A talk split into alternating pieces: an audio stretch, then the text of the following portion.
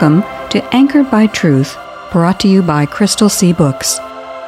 In John 14:6, Jesus said, I am the way, the truth, and the life. Our goal is to encourage everyone to grow in the Christian faith by anchoring themselves to the secure truth found in the inspired, inerrant, and infallible Word of God. God stopped up the places where the water had been gushing out from under the earth. He also closed up the sky, and the rain stopped. For 150 days, the water slowly went down. Genesis chapter 8, verses 2 and 3, Contemporary English Version. Hello, I'm Victoria Kay. Welcome to Anchored by Truth, brought to you by Crystal Sea Books. We're very glad to be with you today as we continue the series we recently started on Anchor by Truth. We are calling this series 10 Facts Every Christian Needs to Know. In the studio today, we have R.D. Fierro. R.D. is an author and the founder of Crystal Sea Books, and he is the one picking the facts that we are covering in this series. R.D., what is the central theme of this series? We have done many series on Anchored by Truth, and I'm sure we've covered way more than 10 facts throughout that many series. So, why now try to cherry pick just 10 facts out of the thousands or tens of thousands of facts that are important to the Christian faith? Well, I would also like to say hello to all the Anchored by Truth listeners who are joining us here today. We're really grateful for each and every one of you who would spend some time with us. And we just want to let you know that we're grateful for your commitment to the Bible and your commitment to developing a stronger and more sincere Christian faith.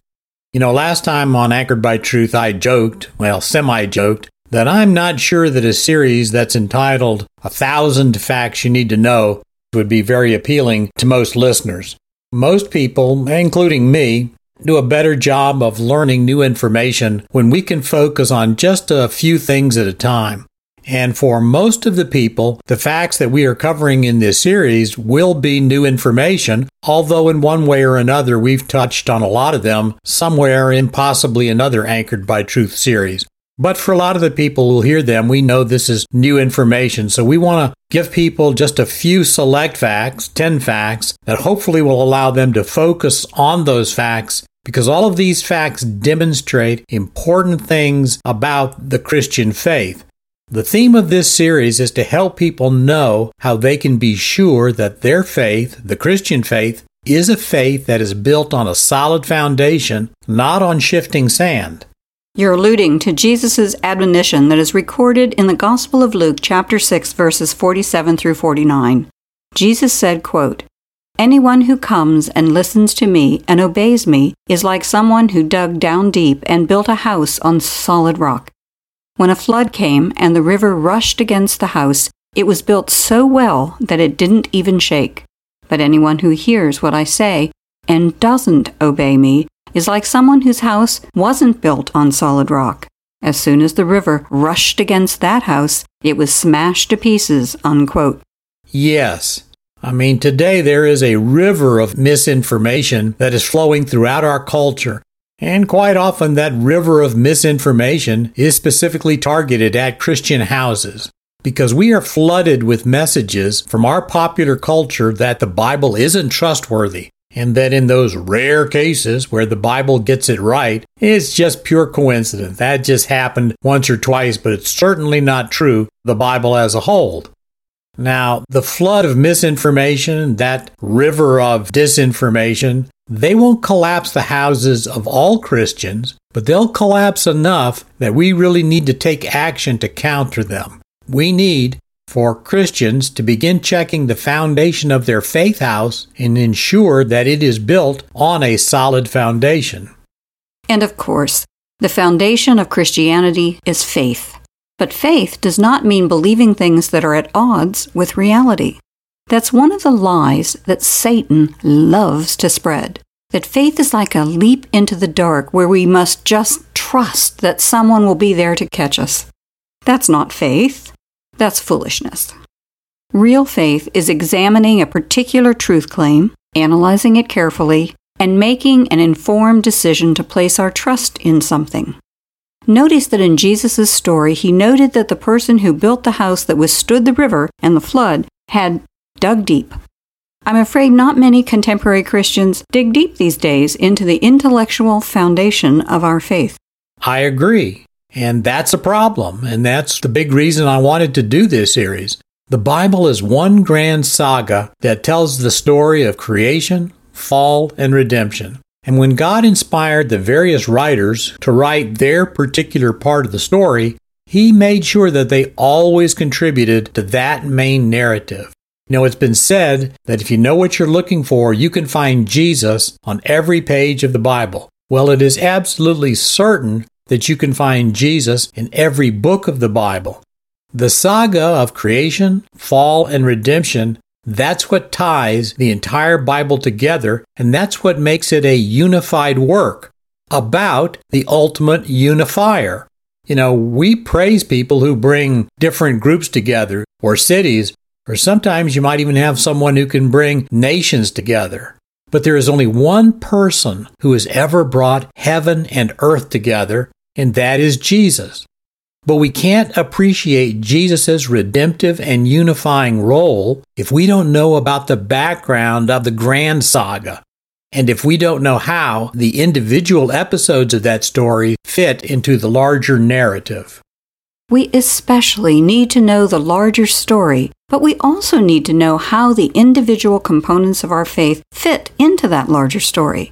And we especially need to know how to defend the essentials of our faith so that we can withstand the river of opposition in which the church stands today. And certainly in our day and time, that river starts on the slope of deep time and evolution because that's the water that challenges the historicity of Genesis and by extension, the historicity of the Bible itself. Some Christians contend that we can abandon the historicity of the opening chapters of Genesis while retaining our confidence in the balance of Scripture. But that's like trying to keep the water in the lake when you let the leak in the dam go unaddressed. The simple fact is that saving faith must be coupled with knowledge. Of course, the knowledge that you require for saving faith is very modest at first. We just have to know that we are all sinners and that Jesus has saved sinners by his sacrificial and atoning death. But if we think that that's all we need to know to persevere in faith, we're only fooling ourselves. Trying to grow our faith without developing our understanding of its content and its context, that's like trying to grow a garden but never giving any of your plants water or fertilizer. I heard you once say that giving kids faith without knowledge is like putting out jewelry on the sidewalk. It won't be in place very long. And that's why the facts that we are featuring in this series are so important. They're by no means all that Christians need to know, but they're a good start for helping Christians shore up the foundation of their faith house. We started out by showing that the conventional view of a billions of years old earth and universe, which is very distinctly at odds with the Bible, does not possess the scientific support that most people assume that it does. Now, in our last episode of Anchored by Truth, we demonstrated that the Bible's contention that at one point in history there was a flood that engulfed the entire world, we pointed out that that biblical account also possesses substantial scientific support.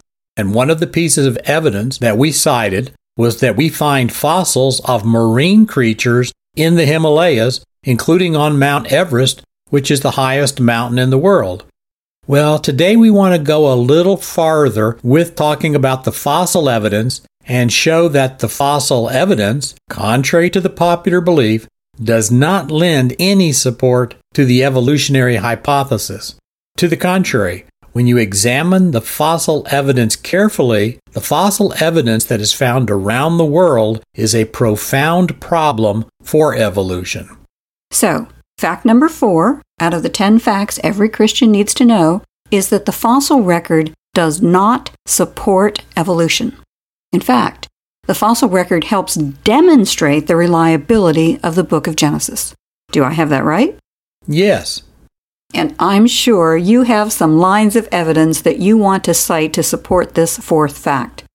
Where do you want to start? Well, there are more lines of evidence that support the fact that the fossil record is problematic for the evolutionary hypothesis than we have time to discuss in just one show.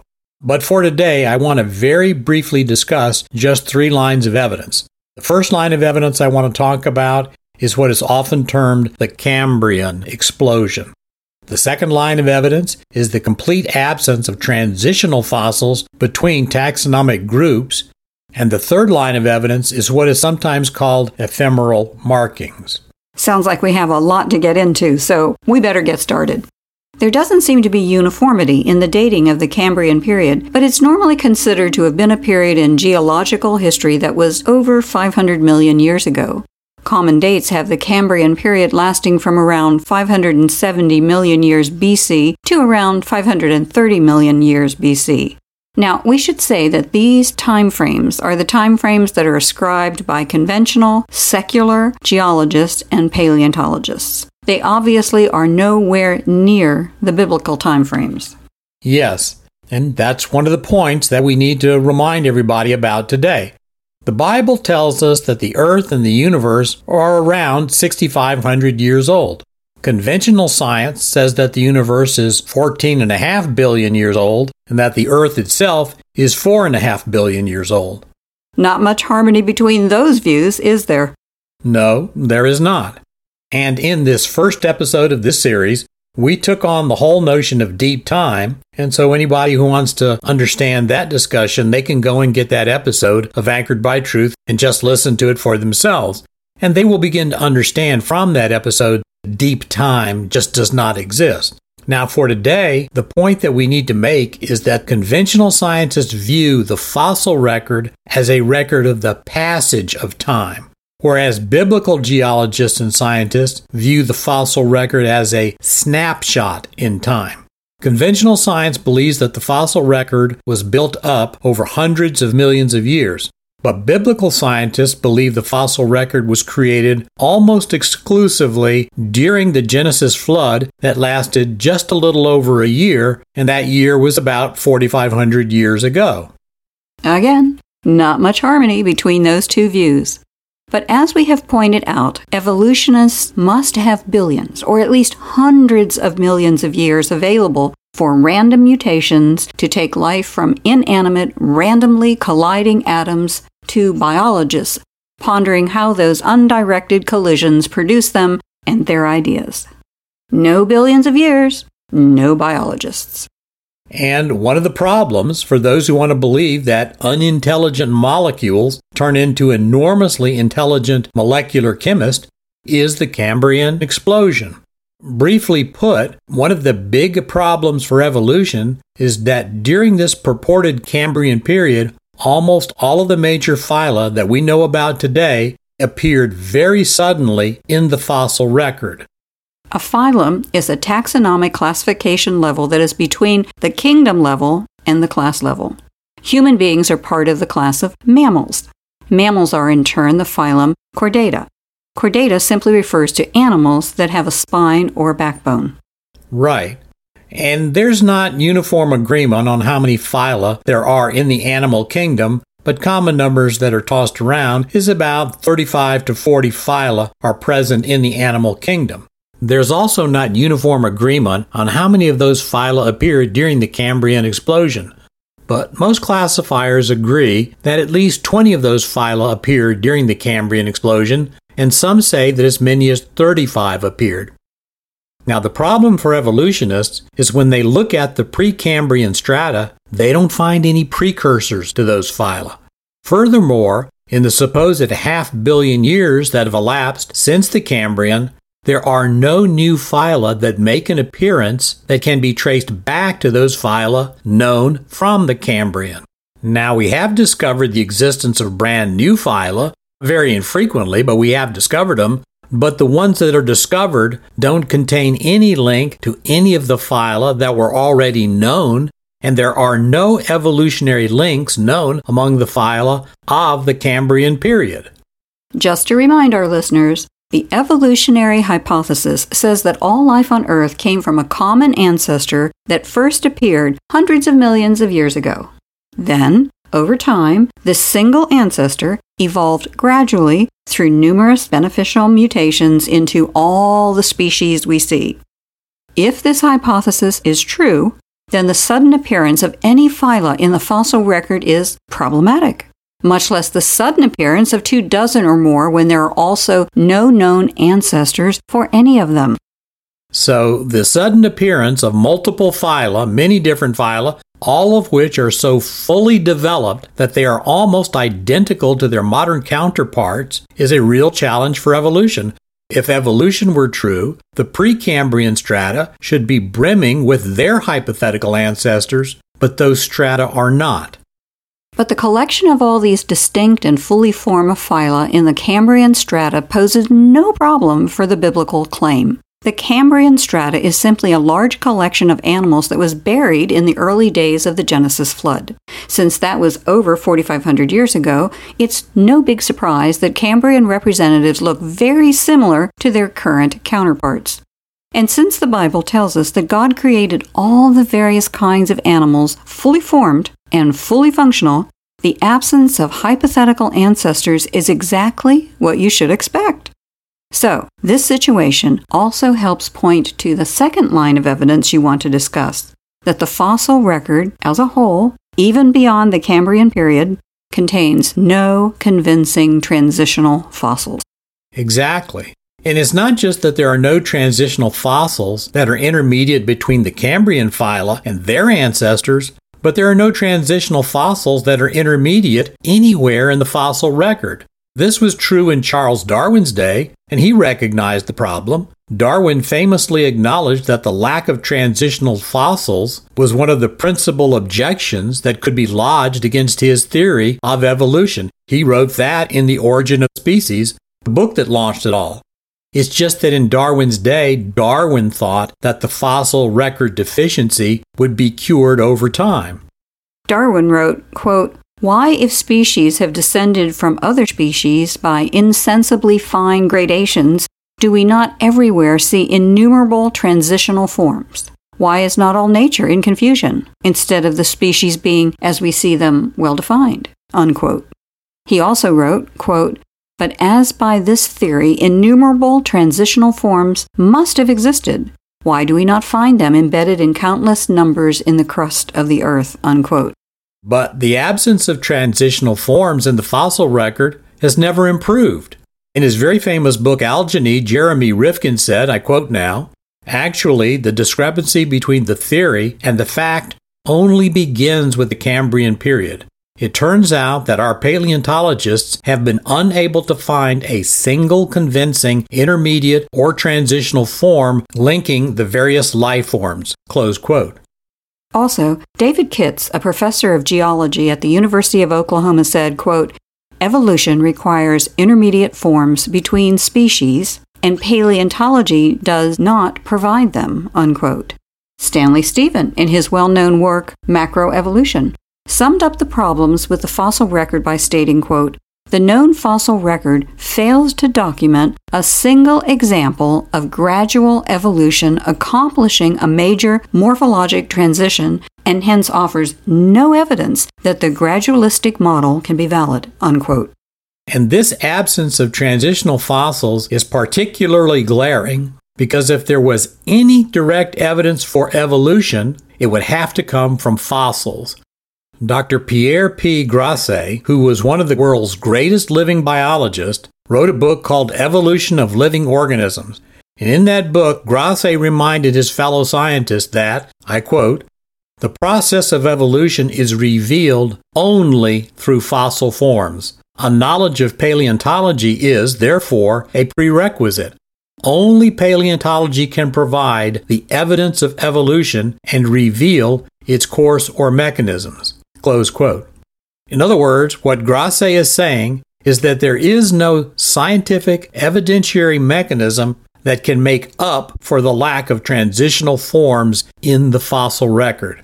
Without those transitional forms being present in the fossil record, there is, simply put, no direct evidence that evolution has occurred. But this most certainly does not mean that the fossil record is silent on the debate between the biblical and secular perspectives on the history of life on this planet. To the contrary, the fossil record strongly points to the reliability of the scriptural account. What are you thinking about now? Well, the third line of evidence that we want to mention today that supports our fourth fact, the fact that the fossil record does not support evolution, is the presence of what are called ephemeral markings. These are raindrop marks, ripple marks, or animal tracks that are at the boundaries of paraconformities. Because the presence of these ephemeral markings at the boundaries of paraconformities show that the upper rock layer has been deposited immediately after the lower rock layer, and that eliminates the possibility for these millions of years between the deposition of the two layers. Paraconformities are also known as flat gaps. According to Creation Ministries International, these, quote, are contacts within sedimentary sequences where layers of sediment representing many millions of years are said to be missing. Flat gaps are remarkably flat, and the sedimentary layers on either side of the gap are parallel and relatively thin compared with their enormous geological extent. Unquote. In other words, paraconformities are sedimentary layers within the Earth where two different layers are in immediate contact, but there is no evidence of any time gap being present between the deposition of the layers. Yes, conventional geological timeframes would say that there were millions of years between the time one layer was deposited and then the layer above it was laid down. But if that time gap was real, the lower layer would exhibit a considerable amount of erosion, but there are many places around the world where these two layers, supposedly millions of years apart, show no evidence of erosion. They show no evidence of this supposed time gap. And one line of evidence that demonstrates this is the presence of millions of dinosaur footprint fossils around the world. Think about it for just a second. Think about the conditions that would be necessary for the fossil record to retain a footprint. Not retain the dinosaur foot, but retain just the footprint of the dinosaur. The animal would have had to step into a soil patch that was soft enough to form the impression, and conditions would have to be stable enough for that impression to partially dry.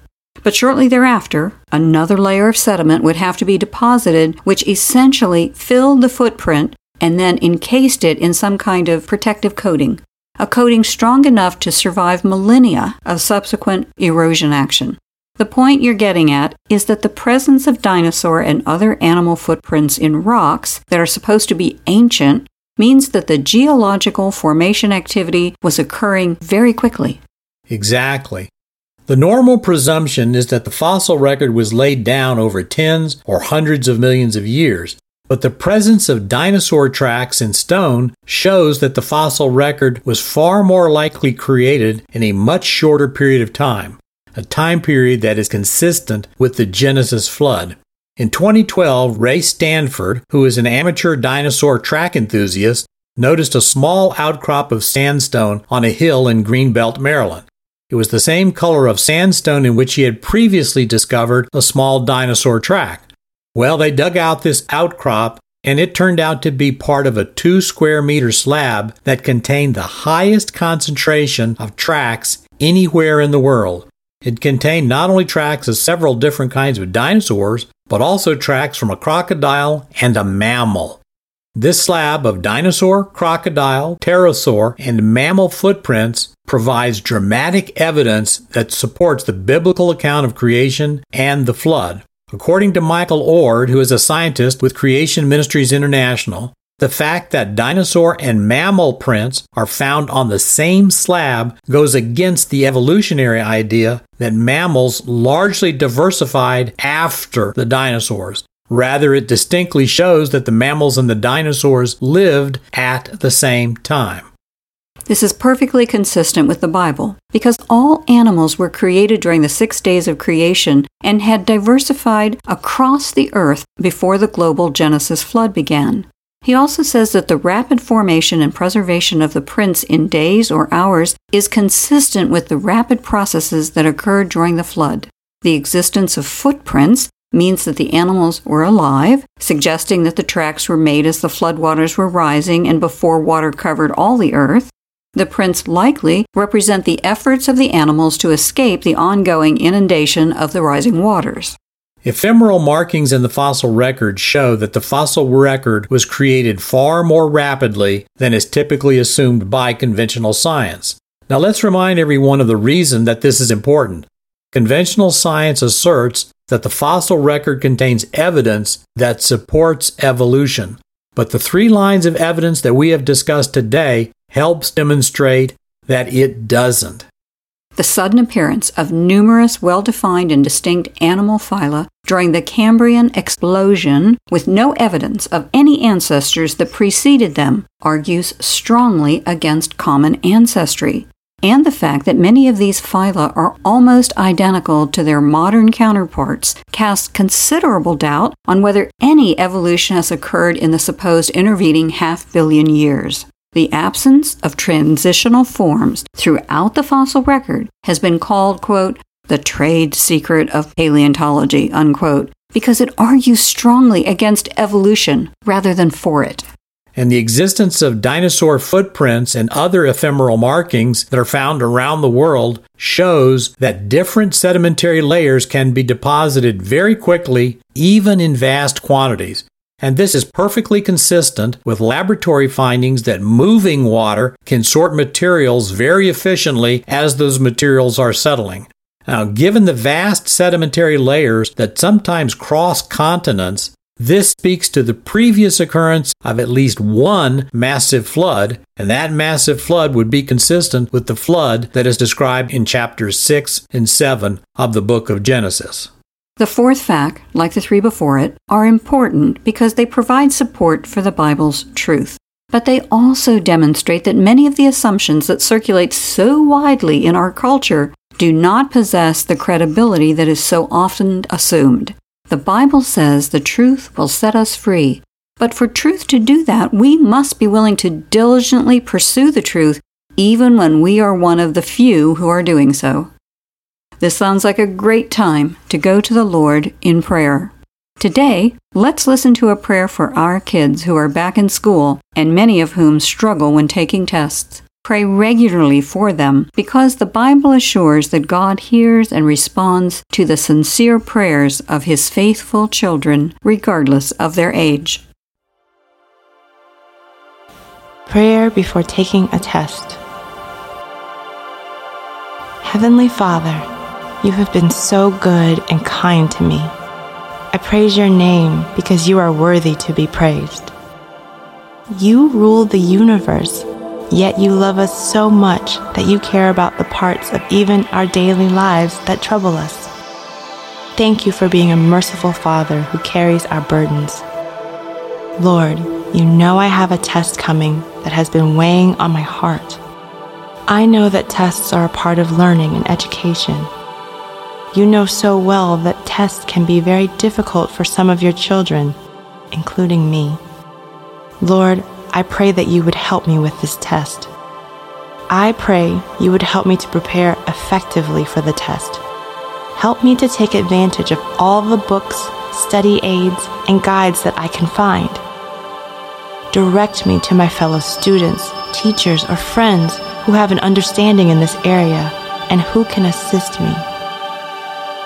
Please defeat any tendencies I have towards discouragement or fear because these are the tools of the enemy.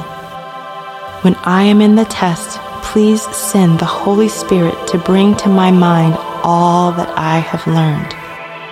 Keep me calm and help me to focus on simply doing my best. My joy and hope are in Jesus. I pray and give thanks in his precious name. Amen. We hope you'll be with us next time, and we hope you'll take some time to encourage some friends to tune in also, or listen to the podcast version of this show. If you'd like to hear more, try out crystalseabooks.com, where we're not perfect, but our boss is.